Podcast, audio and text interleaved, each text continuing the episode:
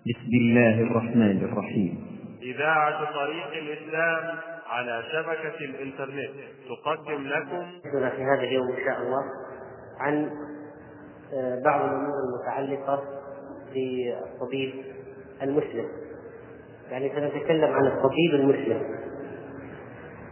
وسنتعرض من خلال كلامنا عن في هذا الموضوع عن موقف الطبيب المسلم من المريض ومن المحتضر وأمور أو بعض النقاط المهمة التي تحصل أحيانا في المستشفيات وفي غرف العمليات وبعض العمليات الجراحية وقضايا تتعلق بجهاز المعاش وبعض الأمور المتعلقة بعلاقة النساء والرجال داخل المستشفى.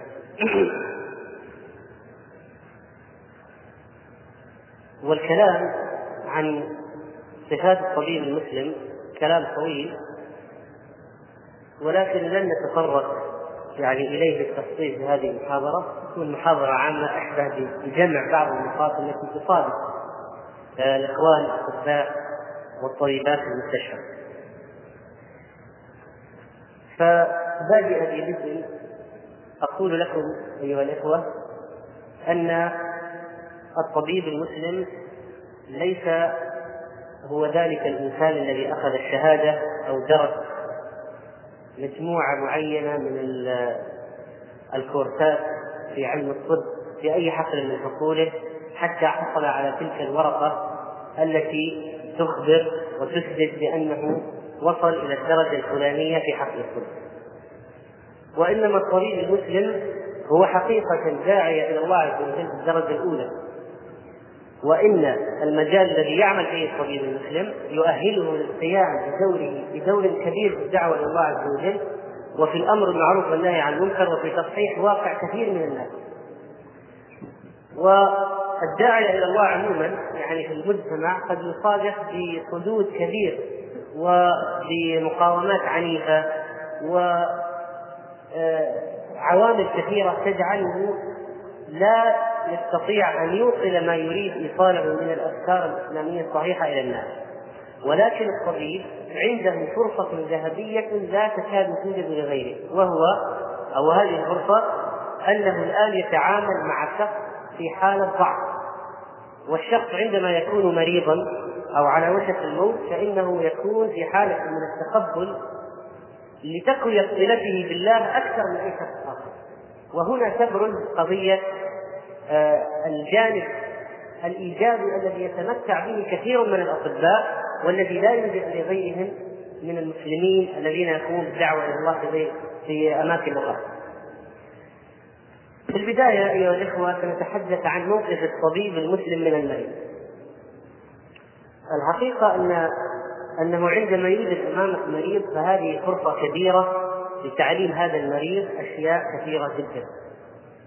وستصادف طبعا بطبيعة الحال كما ترى أنت في المعمعة في الواقع العملي أكثر مما أراه أنا أو غيري سترى منكرات أو سترى فرصة للتصحيح ينبغي أن تستغلها. فمثلا ينبغي للطبيب المسلم أن يذكر المريض بالرضا بالله عز وجل وبقضاء الله ومثل الحديث عجبا لأمر المؤمن إن أمره كله له خير لأن المريض قد يكون في حالة من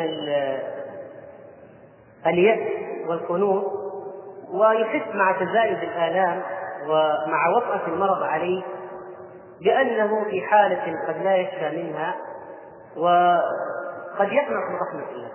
الشخص في الحالة الطبيعية قد لا يأتي في نفسه هذا اليأس ولكن الشخص في حالة المرض وتحت وطأة المرض قد يوجد عنده هذا الإحساس وأنت يا أخي بصفتك طبيب وأنت بصفتك طبيبة لا بد من استغلال هذه الفرصة لوضع الدواء الإسلامي الناجح تبيين قضية الرضا بقضاء الله ومساعدة المريض بالألفاظ الطيبة التي تصبره على ما يعيشه من المحنة ومن التعب النفسي والجسدي. وقد يتصفق بعض بعض المرضى وقد يسبون المرض أو أعراض المرض ولكن عندما نرى هذا الحديث الصحيح في مسلم في صحيح الإمام مسلم عن جابر أن رسول الله صلى الله عليه وسلم دخل على أم السائب فقال ما لك تزفزفين؟ قالت الحمى لا بارك الله فيها. تقول الحمى لا بارك الله فيها. فقال لا تسب الحمى فإنها تذهب خطايا بني آدم كما يذهب الكير خبث الحديد.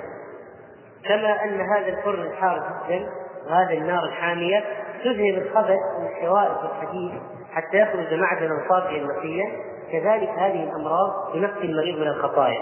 فأنت إذا تفتح له باب الأمل وتفتح له باب رحمة الله وتقول له رب ضارة نافعة وعسى أن تكرهوا شيئا وهو خير لكم.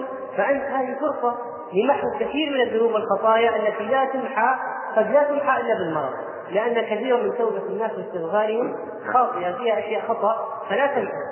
ولكن إذا جاء المرض يمحو الله فيه من السيئات ما لا يمحو بالتوبة والاستغفار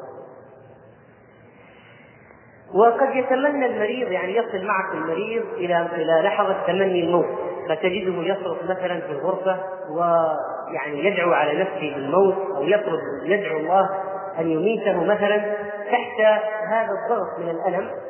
فعند ذلك تبين له حديث الرسول صلى الله عليه وسلم لا يتمنين أحدكم الموت لضر نزل به فإن كان لابد فليقل اللهم أحيني ما علمت الحياة خيرا لي وتوفني ما علمت الوفاة خيرا لي. هذه مبادئ أساسية. هذه الأحاديث يا إخوة يعني يمكن الشخص العادي لا يستطيع لا يجد لها مجال عملي مثل ما يجدها الطبيب ولكن أنت بواقعك تستطيع أن تطبق هذه الأحاديث وتعمل بها في الواقع كثيرا. وأحيانا يكون مرض المريض خبيثا قد يصاب بسرطان وتكتشف فماذا يجب عليك في هذه الحالة؟ يلجأ كثير من الأطباء إلى إخفاء واقع المريض السيء عن المريض وعدم إخباره نهائيا بحالته الصحيحة وهذه المسألة مع ما فيها من الإيجابيات حتى لا تسوء نفسية المريض فإنه لا بد أيضا من إخباره بوضع معين حتى يتأهب مثلا للموت. قد يكون لم يوصي بعد فهو يحتاج إلى أن يوصي مثلا. وقد يكون رجل عنده يعني معاصي كثيرة يريد أن يتوب منها فأنت لابد أن تتوسط بين تبيين وضعه تماما. بحيث أنه مثلا لا ييأس أو بحيث أنه لا يصاب بإحباط وبين أن تبين له مدى الخطورة التي يستعد بعده. يعني لابد مثلا أن تبين له تقول يا أخي الأعمار بيد الله قد يكون هذا المرض مميت وقد تشفى باذن الله. نحن لا ندري لكن أنت عليك أن تتأهب لملاقاة الله عز وجل في أي وقت. يعني كلمات تشعر صاحب المرض المرض الخبيث أنه يمكن أن يقدم على الله في أي لحظة فيستعد. يعني السلبيه من عدم أخبار المريض نهائيا بحالة المرض الخبيث الذي هو فيه هي أن المريض لا يتمكن من يعني قيام بتصرفات معينة مثل التوبة ومثل كتابه الوصية. فأنت تتلافى هذه السلبيه وتتوقف بأسلوبك الهادئ أو المتزن بين سلبيه اشعاره بالياس مع السرطان مثلا مفاجأة وبين انك تطمئنه تماما بحيث أن الرجل يظن إنه ما في شيء نهائيا وأنه سيكون بعد أيام وإذا به تفاجئه المنيه. وقد يأتي المريض للطبيب في حالة الاحتضار بأسرار معينة وقد يوصيه بوصايا ما يطلع عليها أحد لكن عندما يجد نفسه في حالة الاحتضار فقد يقول الطبيب مثلا قل لأبي كذا أو قل لأمي كذا أو قل لإخواني كذا أو أوصي بأن يخرج من مالي كذا أو إنني ظلمت مثلا عمال معينين اكد على مثلا أهلي بأن يخرجوا حقوقهم أو رواتبهم إلى آخره. ففي هذه الحالة لا بد أن ينقل يعني من مهمات الطبيب المسلم أن ينقل إلى أولاد الميت أو أوليائه بأمانة تامة بكل ما أخبر به المريض عند احتضاره. يعني أنت قد تسمع من الوصية من الرجل وصايا ما يسمعها غير أنت غيره. لأنك كنت موجود في تلك اللحظة. كذلك أيها الإخوة حديث الرسول صلى الله عليه وسلم الصحيح أو الحسن الذي رواه الترمذي وابن ماجه عن نقص بن عامر مرفوعا لا تكرهوا مرضاكم على الطعام والشراب فإن الله يطعمهم ويسقيهم. فالذي يفكر بمنظور مادي بحت قد يجد ان أنه لابد من أن يأكل المريض الطعام هذا كله أو لابد أن يلتهم هذه الاطباق كلها. ولكن الحديث يقول فإن الله يطعمهم ويسقيهم. وهذه فيها أنت بالتأمل التجربة تجد فعلا أن المريض يتحمل أحيانا يعيش على مقادير ضئيلة من الطعام والشراب لا يعيش عليها غيره. أو يصبر أو أنه يبقى بحالة معينة على مقادير ضئيلة من الطعام والشراب لا يبقى عليها غيره. هذا بسبب أن الله يساعده وعلى قدر البلاء تكون المعونة كما قال العلماء. فإذا قضية إكراه المرضى على الطعام والشراب أن ينهوه بالكلية هي ليست يعني مسألة آه، واردة أو محبذة في وضع المريض. ولكن في أشياء لا بد منها. مثلا في سائل معين مغذي في حالته لا بد أن يأكل في هذه الحالة لا نقول له أنت أعزل السائل هذا ولا تأكله لأن الله يطعمه. لا بد من اتخاذ الأسباب آه، هنا تذكرة أو تذكير في أثناء مرور الأطباء على المرضى في الغرف أن ينوي الطبيب بإتيانه للمريض أن يعوده لتحصيل الأجر. يعني بعض الإخوان مثلا الأطباء قد يمر على المرضى بحكم أن هذا عمل وأنه لابد أن يقوم بالجولة هذه المعينة على الغرف الفلانية أو الأسرة الفلانية وينسى في غمرة هذا العمل أن ينوي في قلبه أنه الآن يمر عليهم ليس فقط لمعالجتهم والتأكد من أحوالهم أو أن هذا العمل موكل إليه وهذا التوزيع المعين وإنما أيضا ينوي أن يمر للعيادة لتحصيل الأجر العظيم لأن في عيادة المريض أجرا عظيما. عن سوير عن أبيه قال أخذ علي بيدي فقال انطلق بنا إلى الحسن بن علي نعوده فوجدنا عنده أبا موسى الأشعري. قال علي لأبي موسى عائدا جئت أم زائرا فقال عائدا فقال علي فإني سمعت النبي صلى الله عليه وسلم يقول ما من مسلم يعود مسلما غدوة إلا صلى عليه سبعون ألف ملك حتى يمسي ولا يعوده مساء إلا صلى عليه سبعون ألف ملك حتى يصبح وكان له خريف في الجنة. الخريف هو المخرق الثمار المجتناه في الجنة. طوال ذهابه وعودته وهو يمشي في خرافة الجنة في الثمار المجتناه التي تكون له في الجنة. فإذا آه لا ننسى تحصيل الأجر هذا ولذلك نجد بعض الأطباء آه عندهم روح الطيبة في أثناء زيارتهم. فتجد لو مر بمريض ليس بمريضه وليس بمكلف بالمرور عليه تجد أنه يأتي ويسلم السلام عليكم كيفك يا أخي تحتاج شيء كذا. ليست علاج هذه الأشياء ليست علاج يعني الان سيعطيه إبر ولا سيعطيه أدوية وإنما يعطيه كلمات. قد يكون مريض وقد لا يكون مريضا تابعا لنفس الطبيب. لكن هذه الكلمات ينوي فيها العيادة ولن يخسر شيئا لأنه سيمر بسرير وسرير غيره فيحصل اجرا عظيما. يعني هذه فرص للأجر لكم أنتم تستطيعون تحصيلها ليس كغيركم من الزوار الذين لا يأتون إلا مثلا آه، جزء من ساعة معينة في اليوم. قد لا يأتي يوميا وأنت يوميا تستطيع أن تكسب هذا الأجر. كذلك من الأمور المهمة في علاقة الطبيب بالمريض والتي يحصل فيها غفلة كبيرة الاهتمام بالأحكام الشرعية التي تهم المريض. مثل قضايا الطهارة استقبال القبلة الصلاة وكيفية الصلاة.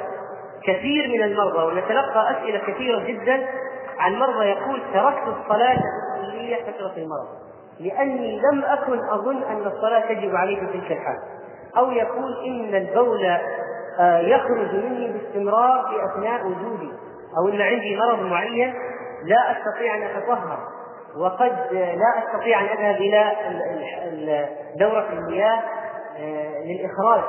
فقد أخرج في سريري وأنا جالس. وقد يتلوث الأغطية تتلوث بهذه هذه النجاسات. فكيف أصلي؟ تركت طبعا الطبيب يرى أمامه بعينه يرى حالة المريض وينبغي له أن يتفقه في أشياء كيف يصلي المريض؟ كيف يتطهر المريض؟ ما معنى فاتقوا الله ما استطعتم؟ إذا ما كان يستطيع أن يصلي إلا بالنجاسة في ثيابه يصلي بالنجاسة في ثيابه، إذا ما استطاع أن يتوضأ ولا أن يؤتى له بالماء ليوضأ ليساعده الطبيب مثلا بأن يأتي له بعلبة من الرمل أو التراب النظيف حتى يتيمم عليه. ينبغي أن يكون مثلا بجانب كل غرفة مرضى إناء بدل إناء الزهور هذا اللي قد لا يكون له فائدة. يوجد إناء من الرمل مثلا حتى إذا طلب المريض شيء ما يستطيع أن يتوضأ يأتي له الطبيب بهذا الإناء من الرمل يضرب عليه يمسح اليمنى باليسرى وجهه انتهى صار الآن طاهر يؤدي الصلاة. إذا استطاع الطبيب أن يوجهه أو الممرض إلى القبلة وجهه إلى القبلة. إذا ما استطاع أن يتحرك نهائيا بعض الأجهزة المشبوكة والموصلة به فيصلي على حسب حاله والأولى غير القبلة. ويشرح له الطبيب أنه يجوز له الجمع بين صلاتي الظهر والعصر والمغرب والعشاء لأنه من أصحاب الأعذار. إذا لابد يكون لك موقف يا أخي. لا تقول والله أنا شغلتي اني بس أحط الشاي واشوف هذا الاراء واعالج وأكشف. لا. أنت ترى الآن مسلما أمامك لا يعرف كيف يصلي لا يعرف كيف يعبد الله. ومن المهم أن يبقى الإنسان المسلم متصلا لله بالله في الصلاة وغير الصلاة أمامه. بعض الاطباء يقول المرض أنا ما علي من صلاه هذه بينه وبين الله طيب بينه وبين الله لكن أنت تستطيع أن تقدم شيء تستطيع أن تساعد تستطيع أن تبين. ما في مشايخ قضاة وعلماء وناس في المستشفيات يبينون المرضى. ولو وجد قد لا يستطيع الدخول في كل وقت انت أنت أملهم المرجى في تبيان كيفية الطهارة والصلاة بالنسبة اليه وهناك نشرة لطيفة آه، كتبها الشيخ محمد بن صالح بن عثيمين في آه، كيفية طهاره المريض والصلاة. يعني صفحة صفحتين تقرأهم تحفظ ما فيها وتنتهي القضية كذلك آه، مثلا إذا أغمي على شخص في عملية كيف يقضي الصلوات مرتبة عندما يقوم تشرح له تقول له لقد أغمي عليك مثلا من الساعة الفلانية إلى الساعة الفلانية من الوقت الفلاني إلى الوقت الفلاني. لقد فاتتك كذا وكذا من الصلوات. فأنت تبين له إذن متى؟ ما هي الأشياء التي فاتته من الصلوات لكي يقضيها؟ كذلك بالنسبة للأطباء أو الأساتذة الذين طبعا هذا مستشفى تعليمي والمستشفى التعليمي يتمرن فيه الطلاب على بعض الحالات المرضيه المرضية التي قد تأتي. وطبعا قد يجلس التلاميذ أو الطلاب في حالة انتظار المريض الذي الذي وهم يعني يتلمسون الحالات النادرة ويتسقطون أخبارها وإذا جاء واحد بحالة نادرة يعني نزعوا فورا أقبلوا باجتهاد المريض الآن مسكين وهم جايين اجتهاد وجدنا حالة قلب حالة قلب يلا كل العالم حالة قلب طبعا هم يقبلون على المريض بنفسية إيش؟ اللي فرحان الآن يشاف حالة قلب وجاي يشوف يعني كل واحد يبغى وهذا المسكين يعني يئن ويتألم وهذا جاي يبتسم ويقبل يعني فرحان مثال فهنا طبعا على الأستاذ الدكتور أن ينهى الطلاب عن إظهار الاجتهاد يعني بالمريض مراعاة لشعوره وكذلك عند فحص هذا المريض يتجنب مثلا إظهار لا امكن أن يظهر هذا المريض إنه محل تجارب. تعال اكشف أنت وقد يحتاج إلى علاج مثلا الان يسكن المه ويقول لا لازم كل الطلاب يشوفون هذا خليه شوية تألم يعني إن شاء الله هذا لا يحدث لكن باب التذكير والتنبيه. فإذا وصل المريض إلى مرحلة الاحتضار أو جاءت حالة طارئة مثلا الطوارئ. وهو الآن يعني في حالة احتضار فماذا ينبغي على الطبيب المسلم ان يفعل؟ طبعا أوائل الأشياء التي تتبادر إلى الذهن والتي جاءت في السنة قضية تلقين الميت أو المحتضر تلقين المحتضر الشهادة. والرسول صلى الله عليه وسلم كان يأمر بها وفي الحديث الصحيح أنه عليه السلام عاد رجلا من الأنصار فقال يا خالي قل لا إله إلا الله.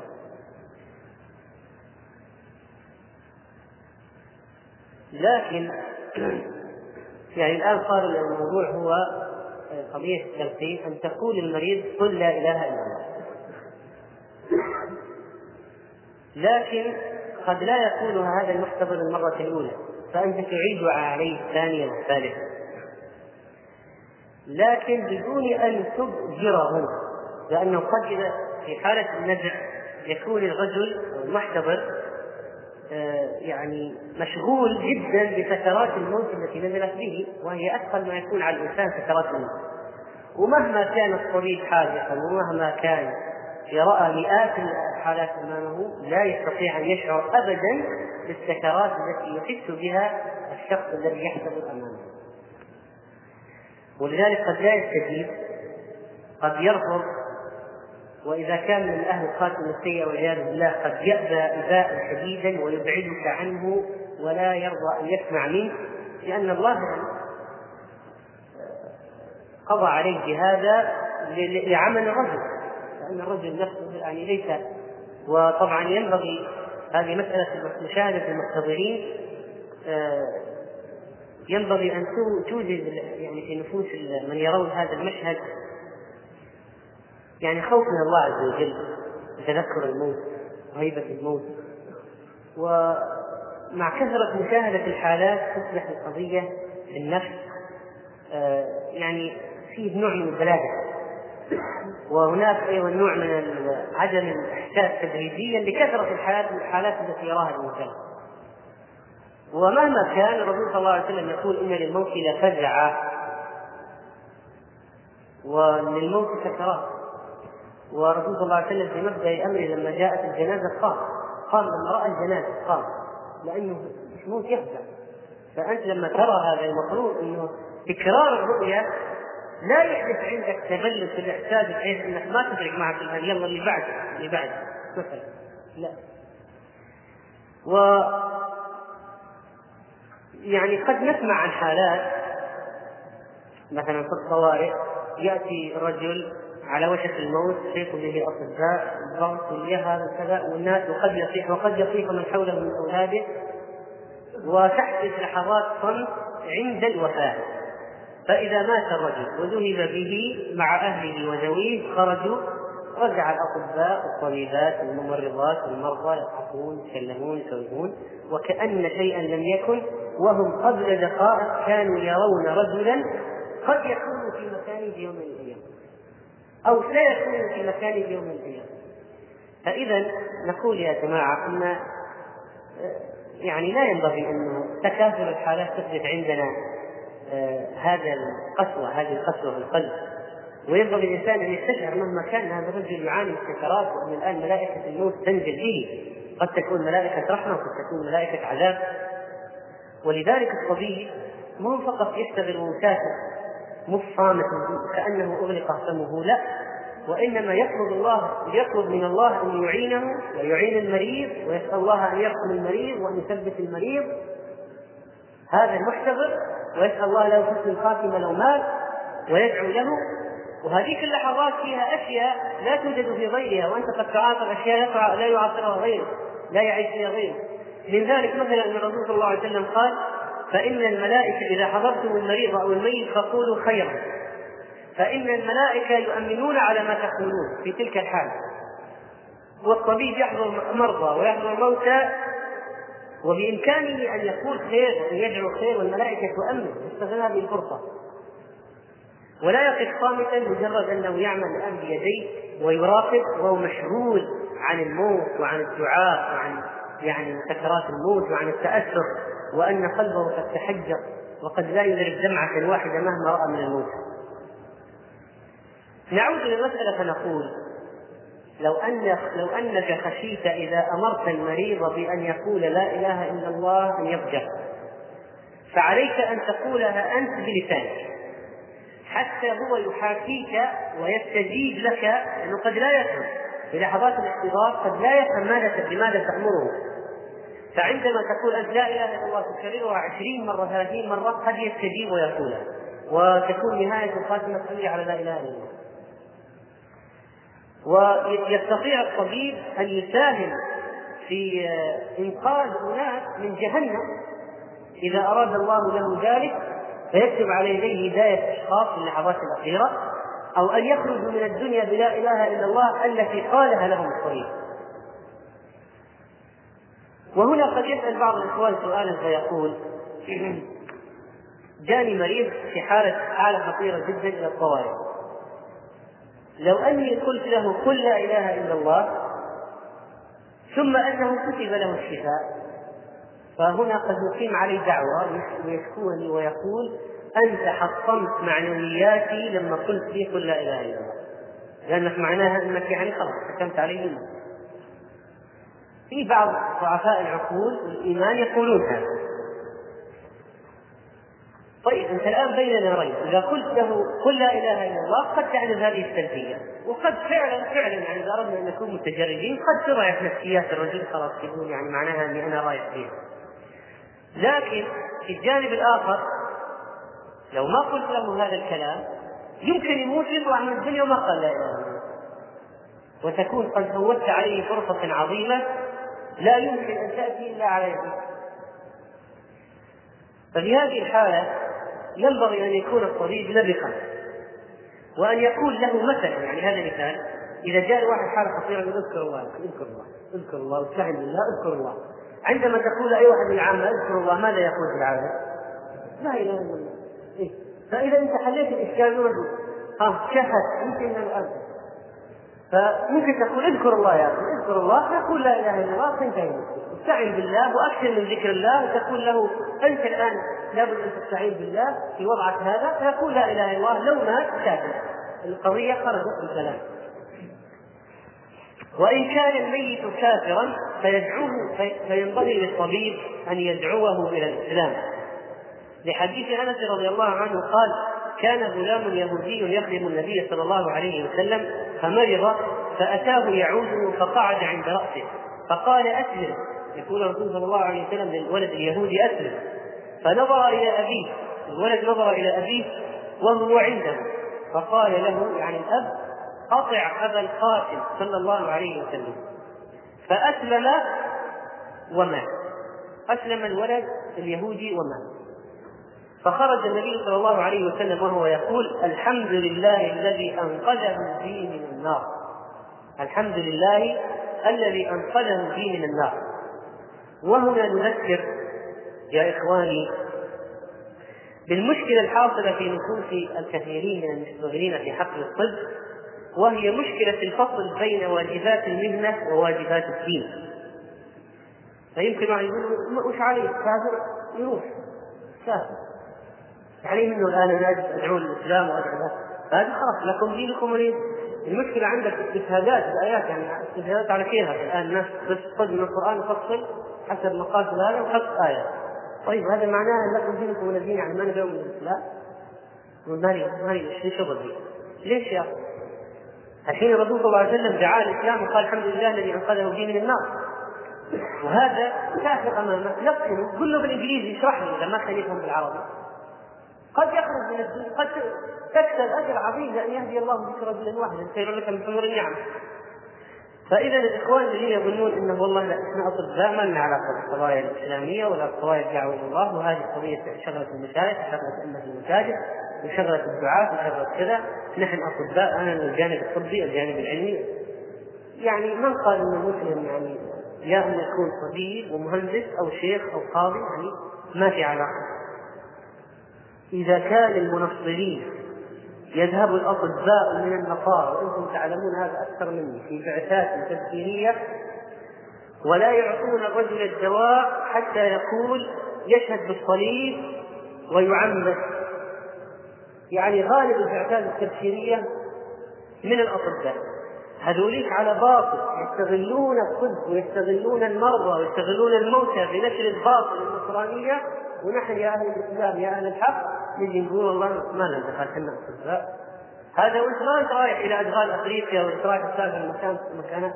إلى امكنه بعيدة كما يضحي أولئك أهل الباطل. أنت عندك جاي رجل المستشفى هذاك يذهب ويقطع آلاف الاميال ويهجر الأهل والبلد والأولاد ويتغرب عن الوطن لكي يدعو إلى الباطل ويستغل الطب يقول ما نعطيك إلا كذا. أو مثلا يقول له هذا من يسوع وهذا من إيش؟ وأنت الآن اخبرونا بالله. المسلم جالس تقول أنا معي علاقة. فإذا مات فان فإنك تغلب عينيك ومن إحدى علامات الوفاة أن البصر يقعد إلى الأعلى فتجد تجد الرجل الميت أو الميتة شخص ببصره إلى الأعلى ليش؟ لأن الروح تسحب إلى الأعلى فهي الروح الروح كما قال الرسول صلى الله عليه وسلم تخرج يعني من أسافل القدمين ويعني تخرج والأجزاء التي تليها حتى تصل إلى الحلق فعند ذلك يغرق الذي تسحب منه الروح. ثم تسحب من من من, من رأسه من جهة من الأعلى ولذلك يقول الرسول صلى الله عليه وسلم إذا قبضت الروح تبعها البصر. ولذلك تجد الموتى يشخصون بأبصارهم من الأعلى لأن الروح تسحب إلى العلو. فيكون منظره مخيف أو مرعب مثلا. فعند ذلك يسن أن يغمض البصر تغمض عينيه وكذلك يغطى بثوب يستر جميع بدنه. هذا قبل الدفن هذا بعد الموت مباشرة. الآن مات بين يديه غمضت عينيه وسترته بملاءة برداء يستر جميع بدنه. وكذلك يعجل بتجهيزه ويخبر أولياء الميت بسرعة به. وإخبار أولياء الميت يتعلق بأشياء. في امرأة لابد قد تحج. ستحج من لحظة وصول خبر الموت إليها. امرأة لابد قد تحج. ستحج من لحظة وصول خبر الموت إليها. تحج من لحظة. يعني يترتب أحكام على أنك تخبر أولياء الميت. قضايا الاستعجال بالتجهيز والدفن هم سيقومون بها. وفي مرأة تدخل حجاب ويعني في قضايا الميراث وأشياء كثيرة تترتب على هذا. ولذلك يسرع بإخبار أولياء الميت لكن برفق. يجي واحد يطلع من الغرفة ولا قاعد يتكلم في الخبر إنه مات. فلا بد أن يعني يخبر يخبر لا بد يخبر. ترتب عليه أحكام. لكن بطريقة لطيفة. بقضية بطريقة هذا مهم واحد يتذكر آيات أحاديث يقولها لأولياء الميت عندما يخرج عليهم من غرفة الإنعاش وقد مات الرجل حتى يهون عليه. ويقول مات يجي ظهره يمشي. ففي قضايا يعني هم يسمونها إنسانية لكن نحن نسميها إسلامية شرعية. آداب شرعية آداب إسلامية. وأحيانا يعني يحصل إهمال فيبقى الميت على سريره وسط المرضى بساعات. والمرضى يعلمون غرفة في الغرفة أن الرجل هذا اللي في السرير ميت. وهذا شيء يعني خطأ كبير أن يحدث هذا. فلا بد من التفقد ومن سرعة سرعة الأشياء إذا استطعت أن تقدم أشياء في الروتين فتمشي بسرعة لأن هذه إجراءات الوفاة من أصعب الإجراءات وأطول الإجراءات. قدر افعل وانت ذاك يروح يدور على الدكتور يوقع له ورقة اللي اسمه وذاك مشغول رايح وهذا فأنت داخل في أمر الرسول صلى الله عليه وسلم بالاسراع في تجهيزه وإذا رأيت عليه من علامات حسن الخاتمة شيئا كأن رأيت مثلا بياضا في وجهه أو نورا مثلا يعني آه، أو تجاعيد زالت عند موته لأنه بعض أولياء الله وبعض الصالحين قد يحدث لهم علامات من حسن الخاتمه أو انك شاهدته يتبسم. يحدث هذا أحيانا. انك تراه يتبسم إذا مات. فمن باب الرسول صلى الله عليه وسلم أمر بالثناء على الميت والاخبار بمحاسنه فأنت تخبر بمحاسن الميت تقول والله يا جماعة ابشروا ترى والله ميتكم إن شاء الله على خير. لقد رايته يتبسم مع أنه مات. لقد رأيت نورا يسطع بين عينيه. طبعا ما تكذب وتالف لكن اخبر بالحقيقة. وإن كان شيء من علامات سوء الخاتمه والعياذ بالله قد ترى وجهه قد انقلب أسودا وهو أبيض البشره وقد تجد له رائحة منكرة حالما يموت. وقد تجد أشياء كثيرة. هذه تستر. تستر يعني لا لا تنسى وللطبيب أيضا دور في منكرات أهل الميت التي يفعلونها مثل النياحه فقد تخبر هذا فتكون أمه ولا أخته موجودة ولا بنته فتطيح وتولول وتزعق وقد تشق تشق ثمارها وقد تشق خمارها تنشر شعره وتحدث منكرات تشدك فأنت عليك في هذه الحالة أن تبين لهم وأن تنهاهم عن هذا. وعن أبي مالك الأشعري رضي الله عنه قال قال رسول الله صلى الله عليه وسلم النائحة إذا لم تتب قبل موتها تقام يوم القيامة وعليها سربال من قطران. المعدن المكسور المذاب المتناهي من الحرارة سربال يعني ثوب يغطيها قميص ودرع من جرب رواه مسلم. فما تقول ترى هذه نائحة هذا المنكر أمامك وإنسان وإنما لابد أن تنكر وتبين لا ما كذا اصبروا واستقيموا بالله وهكذا.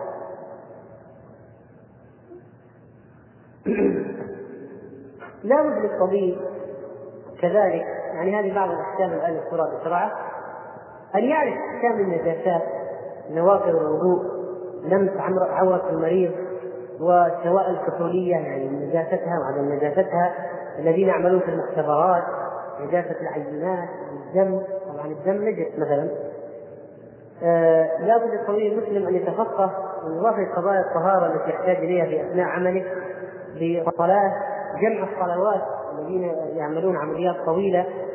وطبعا هذا جائز بالضرورة. يعني الطبيب الآن في غرفة العمليات يعمل عملية ولا يمكن أن يتركها. فنقول أولا لابد أن توقف توقيتا صحيحا.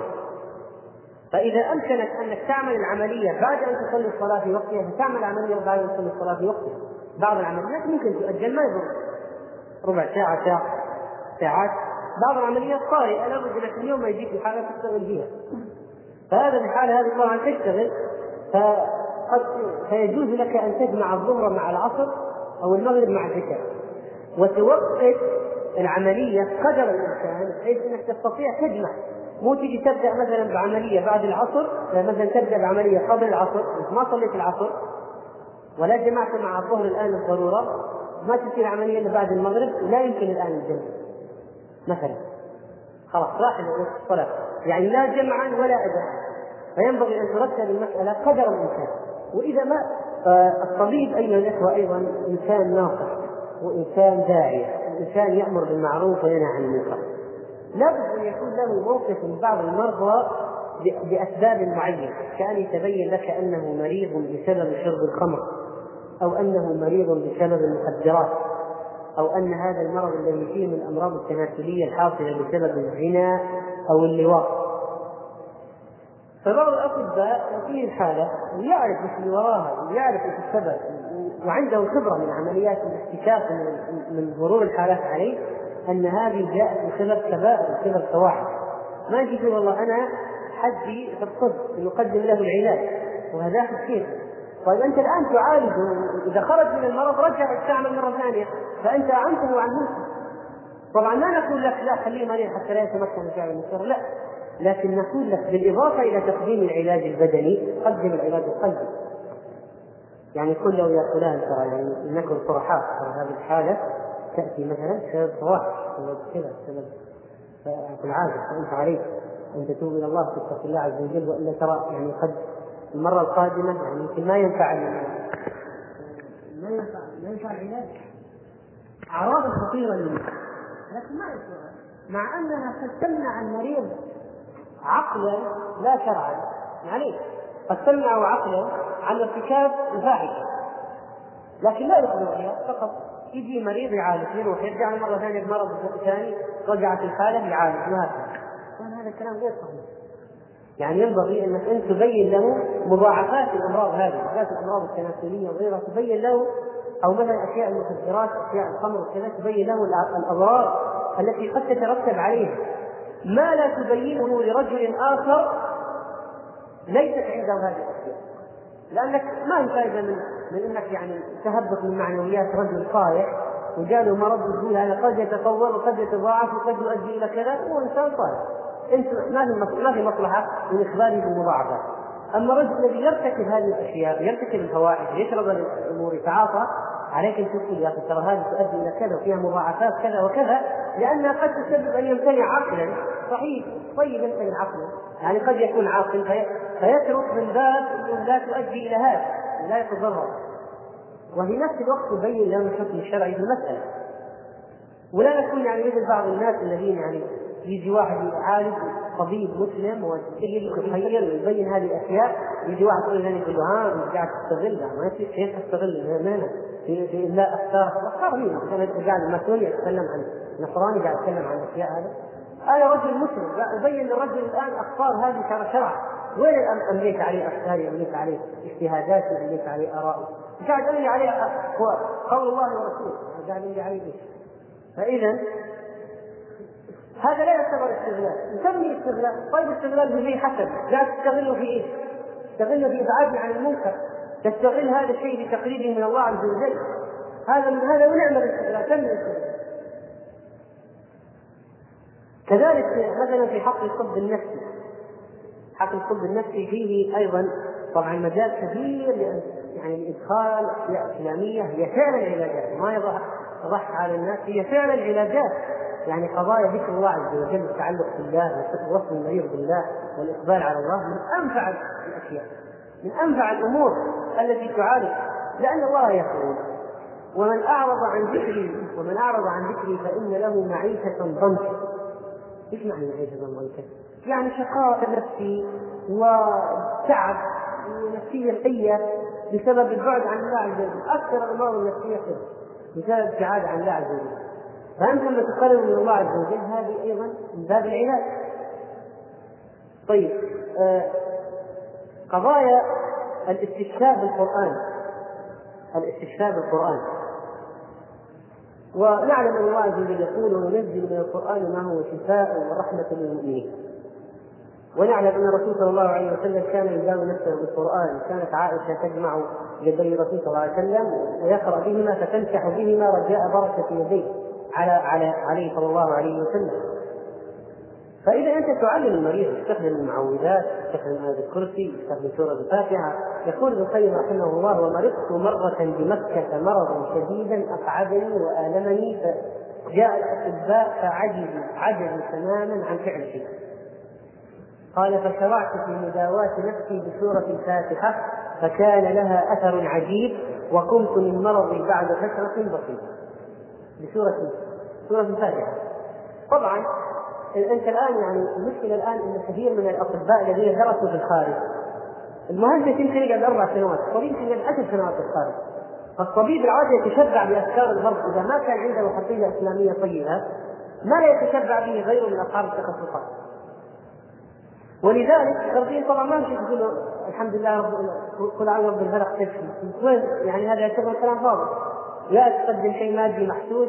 بالتجارب والمختبرات وهذا ولا ما يختلف فاللي منزعه مشرب مشرب غربي وتفكيره تفكير غربي وعائد أفكار غربية ولا يؤمن إلا بالمادة وينكر ما وراء المادة وينكر أثر القرآن. طبعا هذه الأشياء ما تدخل عقله مطلقا أما أنت يا أخي رجل تأخذ الحضاره الغربية بخيرها وتترك شرها تأخذ حلوها وتترك مرها.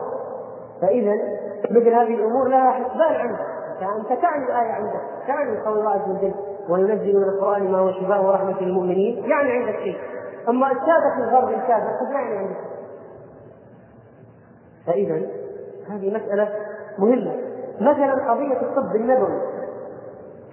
إذا نحن راجعنا مثلا بعض بعض كتب الحديث سنجد أن هناك أشياء يعني في الطب النبوي آه، مذكورة والحقيقة أنها يعني المفروض أن ينتبه إليها. و يعني تعمل عليها أبحاث لأنه قد يعني تكتشف انت التركيبة التي فيها شفاء هذا مثلا بالنسبة لمرض العين. لما نقرأ مثلا حديث إذا اشتكى عينيه وهو محرم ضمدهما بالصبر أو يكتحل بالإثم فإنه يجل البصر وينبت الشعر. أو مثلا قول الرسول صلى الله عليه وسلم إخباره بأن العسل العلاج قبل ذلك طبعا في القرآن وإخباره بأن السنة والسنوس من العلاجات وهي أنواع من النباتات آه، معروفة تنبت في أرض الحجاز أزواجها يعرفها الناس مثل العطارين. يعني بعض الأشياء قد لا يعرفها ما لها مسمى علمي عند الأطباء لكن هذه الأشياء في الحديث عند مثلا العطارين معروفة.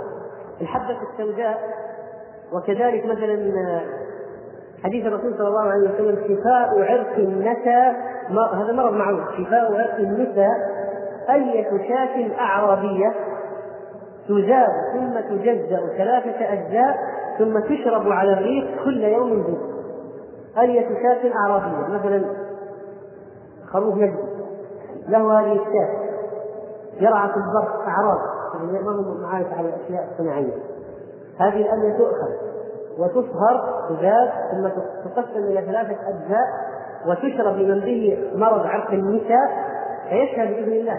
قد يكون هذا التوصيف غير معروف طبيا لكن الذي ينطق عن لا ينطق عن الهوى إن هو إلا وحي يوحى يعلم هذا الأمر. وقد تجري فيه بحث وقد تكون فاتحة يعني في أمور طبية. البان مثلا ألبان البقر. وسم البقر. والكمأة بالنسبة للعين. يقول الرسول صلى الله عليه وسلم الكمأة من المن وماؤها شفاء للعين. يمكن ماء ماء الكمأة هذا يستفاد يعني آه، إذا واحد آه، جرب يحصل فيه أشياء. فإذا هذه أبحاث بحث خاص. هذا أنا فقط أريد أن أشير إليه إشارة. قضية الاهتمام بالطب النبوي. من الأمور المهمة أيها الإخوة أيضا قضية العورات قضية العورات عند الفحص وعند العمليات يعني يحدث كشف للعورات طبعا نحن نعلم حرص الإسلام على ستر العوره والرسول صلى الله عليه وسلم طبعا أخبر في الحديث الصحيح آه، بقوله آه، لا ينظر الرجل إلى عورة الرجل ولا المرأة إلى عورة المرأة. ولا يفضي الرجل إلى الرجل في ثوب واحد ولا المرأة إلى المرأة في الثوب الواحد رواه مسلم. والافضاء طبعا هو الملامسة متجردين من الثياب تحت فراش أو تحت غطاء واحد. فالشاهد كل ما حرم الشرع النظر إليه حرم المكروه هذه قاعدة. فالشرع يحرم النظر إلى العورات إذا لا يجوز لمس العورات طيب في باب الطب في ضرورات معينه فهنا لابد من الرجوع إلى أقوال أهل العلم. ما هي الضرورة؟ وما هي الضرورة التي تبيح المحظورات؟ لأن بعض الإخوان قد يقول ضرورة تبيح المحظورات ليفعل أشياء ليست من الضرورات في شيء. ويكون قد ارتكب المحظور بدون حاجة. وكذلك الضرورة تقدر بقدرها يعني حتى لو وصلنا إلى نتيجة أن هذا الأمر ضرورة فلا يعني أن الاسترسال فيه وأن الواحد يأخذ راحته بمقدار الضرورة. لابد أن تقدر بقدرها يعني مثلا المرأة لا يجوز أن يخصها رجل. هذا أصلا في الشريعة حرام. معروف متفق عليه. مهما شفت من الحالات يتبلد إحساسك في المستشفى ويشوف مئات الأشياء وحالات النساء مع الرجال يبقى الأمر حرام لا يجوز وهو عند الله اسم عظيم. لكن ما توفرت المرأة المؤهلة لفحص المرأة هذه المريضة؟ ماذا نفعل؟ نقول لها تموت خلاص تموت. تتضاعف حالتها وتبقى على ألمها؟ لا. في هذه الحالة المفروض يجوز أن يؤتى برجل ليعالج المرض. حتى هذا الأمر فيه ترتيب. فأولى أولى الناس بالعلاج المرأة المسلمة. ثم المرأة الكتابية ثم الرجل المسلم ثم الرجل الكتابي أو الكافر. فلا يقدم الرجل المسلم على المرأة الكافرة.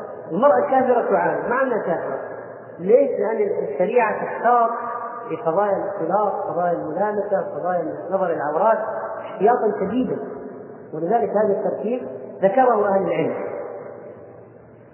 إذا ما كانت يعني في بعض الأشياء يتوسع فيها الناس ليست أشياء فينبغي أنت لك يا أخي رجل أنك طبيب مثلا لا تستجيب أو المرأة مثلا جالت لها حالة غير طارئة يمكن أن تبحث صاحبتها عن عن حل وتجد وأنت تعلم الحل مو لازم إنك تكشف عليها. تدلها يقول الله المستشفى الفلاني فيه. لانك انت ما هي ضروره لكن لو قال والله ما وجدنا ولا في المستشفى. وبحثنا عن قدر طاقتنا ما أنت تكشف. طبعا أنت لست مكلف بالتنبيه عن الناس. هذه شغلتهم أصلا مسؤوليتهم لكن أنت إذا كنت تعلم أن هناك حل المفروض أنك ما تتدخل. لكي لا تعين على المنكر. مثلا بعض حالات العقم واحد امرأة فيها عقم فيها شيء يمنع الانجاب هذه الآن ليست حالة طارئة. ممكن أن تبحث تواصل البحث عن امرأة قد تجد فإذا ما في داعي الآن يكشف عليها رجل إذا ما وجدت امرأة الآن. لأنها ليست حالة طارئة.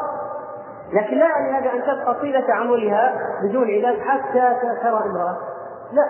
لكن إن بحثت مع فترة زمنية كافية مقنعة عن امرأة فلم تجد خلاص تروح تعالج عن. في مثلا حالات الطوارئ حتى لو في نساء في الاماكن الاخرى ما يمديك إنك أنت الآن تستدعي المرأة من بيتها لتكون تعالي في فلان الان حاله طارئه أنت الموجود في الطوارئ إذا أنت الذي تشرف بنفسك مباشرة. وهنا يا جماعة ننبه إلى مسألة فيها جانب من التغطيه مهم جدا. لكن لأنه ما في احتساب للأجر لا تعطى هذه حقها أحيانا تنتهي فترة دوام الطبيبه المناوبه ولا المشرفه ولا في الجدول الموجود في الوقت الفلاني جاءت مريضة بعد انتهاء المدة الرجل موجود رجل. المفروض شرعا. يعني لله كذا. إن المرأة هذه الطبيبة التي انتهت فترة النوبة إنها لكي لا تحرج أختها المسلمة التي أتت الآن للعلاج وتضطر الكشف على الرجل أن تكشف عليها ولو كان خارج الصور ولو كانت خارج النوبة وتحدث الأجر عند الله والرجل نفس الشيء لو رأى رجلا قد اتى وأنه الآن سيكشف على امرأة وهي الموجودة الآن في العياده فيحاول هو أن يأخذ الدور يأخذها يأخذ الرجل العالم هذه المسألة نابعة من اين؟ نابعة من اكتساب الأجر عند الله عز وجل. ونابعة انك انت الآن تحاول لا يقع المنكر. وبالذات يا جماعة في قضايا حالات الولاده التي تنتج فيها من العورات والله به عليم أشياء يعني كثيرة جدا. فإذا وبعدين للاسف الغرب الغربيين يراعون. يعني لو امرأة في الغرب في مستشفى قالت أنا ما أبغى إلا امرأة جبروها من أي مكان؟ حرصا على نفسية المريض وعلى النواحي الإنسانية وعلى ونحن لأن القضية كتاب الله وسنه الرسول صلى الله عليه وسلم والمساله إسلامية وشرعية بدون نضيعها يعني الكفار احسن بهذا الجانب مع إنه ما عندهم وازع ديني يدفعهم لهذا. لكن مجرد والله طلب المرأة ما طلب. نحن عندنا مو بس طلب المرأة عندنا دين عندنا قانون إلهي نعمل به. فلا يجوز التحريف والله يجوز بسهولة والله ما عندنا مو موجود إلا فلان قدر نفسه. كل إجابة. يعني بعض الناس يجيبون إجابات عجيبة والله لا. مع أنه قد يمكن توفير صح أن القضية هذه إدارية أكثر منها تتعلق بنفس الطبيب. لكن يعني سددوا وقالوا. ولا بد من التعاون والتكاتف على إيجاد الحدود. وإذا لم أتحرك أنا ولم أتحرك أنت ما الذي يفعل الأمور؟ آه مثلا في بعض العمليات قد يجرد المريض من ثياب لا يحتاج إلى إزالتها. يعني مثلا أحيانا تكون عملية جيوب أو عملية غدة درقيه، ما هو الداعي إلى كشف ثياب المريض من الأسفل؟ أو مثلا كشف اشياء من المرأة في الساقين والعملية في الغدة الدرقيه ولا في الجيوب. ليش تكشف تكشف الساقين؟ آه أو مثلا يعني من باب أيضا الضرورة تقدر بقدرها، إيش الداعي لكشف العورة مثلا على عمال النظافة؟ القضية الآن كلها قضية أطباء. فإذا الطبيب يبغى يطلع يترك المجال هذه غصب يعني بعض الأطباء يهمل المريض قد يكون هذا في السرير. أنت حتى اذا مريت في, بين الأسرة أو العنابر المفروض إذا رأيت واحد مريض قد كشفت فخذه أو جزء من عورته تغطيه. حتى لو هو نائم غير انه صاحي قد يكون مقدر ما أدري عن نفسه لو أنه كان على يعني باليقظة لراعى نفسه ولا لستر عورته لكنه مسكين مستسلم بين يديه. المفروض أنت الآن الذي تحرص عليه. أحب لاخيك ما تحب لنفسك إن ترضى أن تكون عورتك مكشوفة والناس يمرون ويجيئون ويذهبون. اللي رايح من رجال يتفرج لا ترضى فينبغي أن يكون عندك حرص على هذا الجانب وعلى ستر عورات المرضى وعدم كشفها إلا في الضرورة وأن لا يراها الناس بما لهم علاقة بالموضوع يعني قد ممكن إنهم يستثنوا من الرؤيه. آه في عمليات معينة ينبغي أن الواحد يعني اخوان الأطباء يلتفتون إليها وإلى أحكامها، مثلا عمليات الأشياء التي تسبب العقم مثلا عملية ربط المباني. في أشياء ينبغي أن لا يلجأ إليها إلا عند الضروره والخوف على حياة المرأة. وإذا ما وجد علاج آخر يعني أقل ضررا من هذا. يعني بالذات مثلا إعطاء أشياء منع الحمل أو الأشياء هذه لأن الشريعة من مقاصد الشريعة تكاثر الأمة. يعني الشريعة فيها الحث على تكثير نسل المسلمين. أنا الطريق لما هذه الأشياء أنا أصادم مقصود الشريعة لتكثير نسل المسلمين. فإذا ما أعطي إلا في الحالات الضرورية. أخشى على صحة المرأة. ما يمكن تستحمل نهائيا أن تحمل. ولو حملت خطر مؤكد على حياتها ولا بد أن يوافق الزوج لأنه هو أيضا له حق في الولد وهو بس المرأة التي لها حق في الولد. فإذا المسألة لابد أن يبحث فيها أيضا. الأدوية التي تخفف الشهوة. قد يجوز إعطاء مريض دواء يخفف الشهوة مثلا حتى لا يجد العنب حتى لا يقع في شيء لكن ما يجوز إعطاء دواء يقطع الشهوة بالكلية ويجعله عنينا لا لا يقوى على الوقاع. آه مثلا عمليات التجميل. في بعض عمليات التجميل مباحة. مثلا واحد صار له صاروخ لابد من عملية تجميل. مثلا واحد عنده حول ممكن يعمل عملية تجميل. مثلا سحب الدهن الشحم من البطن. هذه سألنا فيها آه، بعض العلماء. قال إذا ما تسبب ضرر ممكن يسحب. إذا ما تسبب ضرر ممكن يسحب الشحم هذا. إزالة إصبع الزائد مثلا. أشياء يعني مشوهة. لا أو مثلا إزالة الوشم. هذه واحد مرة من الإخوان سألني فيها قال أنا عندي وشم. وشمت وأنا جاهل. الرسول صلى الله عليه وسلم لعن الفاعل هذا الفعل. قال أنا أذهب الآن عملية تجميل، إيش الحكم من وجه الوشم؟ بهذا؟ فكان جواب الشيخ الحكيم لما سالته عن المساله قال يجوز أن يعمل عملية لإزالة هذا المنكر. هو أصلا هو وضع منكر هنا في الجلد فيجوز ان يزيله، ممكن يستمر العملية. لكن لو واحد جاء قال والله يسوي عملية تطهير الثدي ووشر وتخليف وشد يعني هنا في أشياء تغيير خلق الله واضح ولا في داعي ولا في عين ولا في شيء بس إنما القضية قضية. يعني هذه مسألة تصوير الثدي. كان جواب الشيخ فيها واضح. قال هذه مثل التكليف ما تجوز. فلا يجوز عملها الآن ما ما هو قصدي أني أطرح لكم أحكام يعني تفصيلية في المواضيع. بقصد يعني بقدر ما قصدي أن أثير النقاط هذه عند إخواني الأطباء والطبيبات حتى يحصل فيه اهتمام وسؤال. إن هو بس والله جاء إيش يبغى عملية طيب سوي عملية مثلا إسقاط الأدلة. إيش حكم تسقط الجنين؟ قد تأتي بعض النساء التي يفعلن الفاحشة والعياذ بالله. في بطنها الجنين. تستعد سقوط الجنين. في الأعضاء المكسوره قد تقطع يد قد تقطع رجل قد يقطع شيء سرطان في أشياء معينة. فهذه الأعضاء كما يقول شيخ الباز لما سالته عن المساله لابد أن هذه الأعضاء محترمة مصانه لابد أن تلف وأن تدفن. آه إلا الأشياء مثل الأظهار والشعر والأشياء هذه المخلفات البسيطة لأنه الآن يعني الظاهر بعض الأشياء يعني تجمع ويبقى بها في المهملات مثلا أو في الزبالة أو في أي شيء. فهنا لابد أن يراعى ما قطع من حي فهو ميت ولابد أن هذا الشيء يصان ويدفن لابد يطلع فيها إجراءات وأنتم بينكم بين إدارة المستشفى تتواصون بالحق و يعني حتى هذه الأشياء لا تذهب هكذا.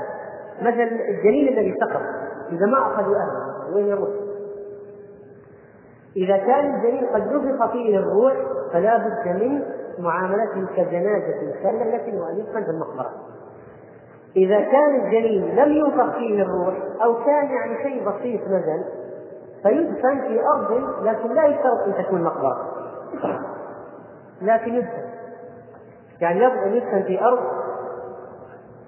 لابد أن يدفن في أرض ولكن ليست مقبرة ما هو لازم ما يشترط أن يكون مقبرة إذا كان جنين لا بد من دفنه جنين حي يعني فيه روح سقط الميت وقد نفخت فيه الروح فلا بد أن يدفن في المقبرة. قضية مثلا التشريح. يمكن يحدث تساهل مثلا لا سمح الله فيؤتى بجثة إنسان مسلم لتشرح. فإذا اكتشفت أنت بالقرائن تبين لك أن هذه جثة مسلم فلا يجوز لك مطلقا أن تشرح فيها. والرسول صلى الله عليه وسلم يقول في الحديث الصحيح إن كسر عظم المؤمن ميتا مثل كسره حيا. فيعني إذا الجثة في المنشار الكهربائي وتفك الراس تطلع الدماغ وتفتح هذا على على أجهزة أخي لو أنت مكانه ماذا تفعل؟ ترغب هذا الكلام. لكن لضرورة الصدق الأصل أن الأجساد محترمة تدفن ما تبقى حتى على وجه الأرض تدفن وجوب الدفن دفن واجب لكن لضرورة التعليم يؤتى بأجساد. لكن ليست أجساد مسلمة. أجساد كفار يحصل فيها قضايا التعليم. ولذلك قال أهل العلم ويحرم قطع شيء من أطراف الميت وإتلاف ذاته أو إحراقه ولا به. وحتى أن بعضهم في مسألة الجنين الذي يتحرك في بطن الأم الميتة تردد بعض الفقهاء في شق بطن الأم. قال يمكن يطلع الولد يمكن يموت يكون إحنا شقينا بطن الميتة. لكن طبعا القول الراجح في هذا أنه إذا غلب على ظن الطبيب أن الولد سيخرج حيا فيجوز له أن يشق بطن الأم الميتة لإخراج الولد. الذي يغلب على الظن أنه سيعيش لكن لو طلع فيه ميت الام ميته ما خلاص يبقى فيه حتى شوف في قضايا تنبأ لها العلماء ما تنبأ يعني ما لها. قالوا لو أن امرأة نصرانية كافرة في بطنها متزوجة واحد مسلم وماتت وفي بطنها جنين. نفخت فيه الروح ومات الجنين معه مات معه كيف تدفن؟ حتى هذه مسألة فكروا فيها. فقالوا تدفن. الأم وظهرها إلى القبلة ليش؟ ليش؟ لأن الجنين اللي في البطن جنين مسلم. جنين مسلم. والمسلم عند الدفن يوجه إلى القبلة. وهو في بطن أمه يكون وجهه إلى العمود يعني يكون وجهه إلى ظهر المرأة فعندما تدفن يكون هي واجهة إلى غير القبلة وظهرها إلى القبلة يكون الولد المسلم في إلى القبلة وهنا جاءت مسألة أخرى. هذه امرأة كافرة. هل تدفن مقابر المسلمين؟ لا. طيب في بطنها ولد مسلم هل يدفن مقابر الكفار؟ لا. فلذلك كان الحل أن يقبر في مدفنة خاصة لا هي من مقابر المسلمين ولا من مقابر الكفار أو جزء معين في مقبرة خاصة من مثل تلك. شوف الفقهاء. يعني هذه أشياء شوف الدين مو سهلة. بس يلا مثل ما إحنا الآن. يعني نفعل أشياء ولا نعرف ولا نفكر أصلا وش الحكم في المسألة هذه.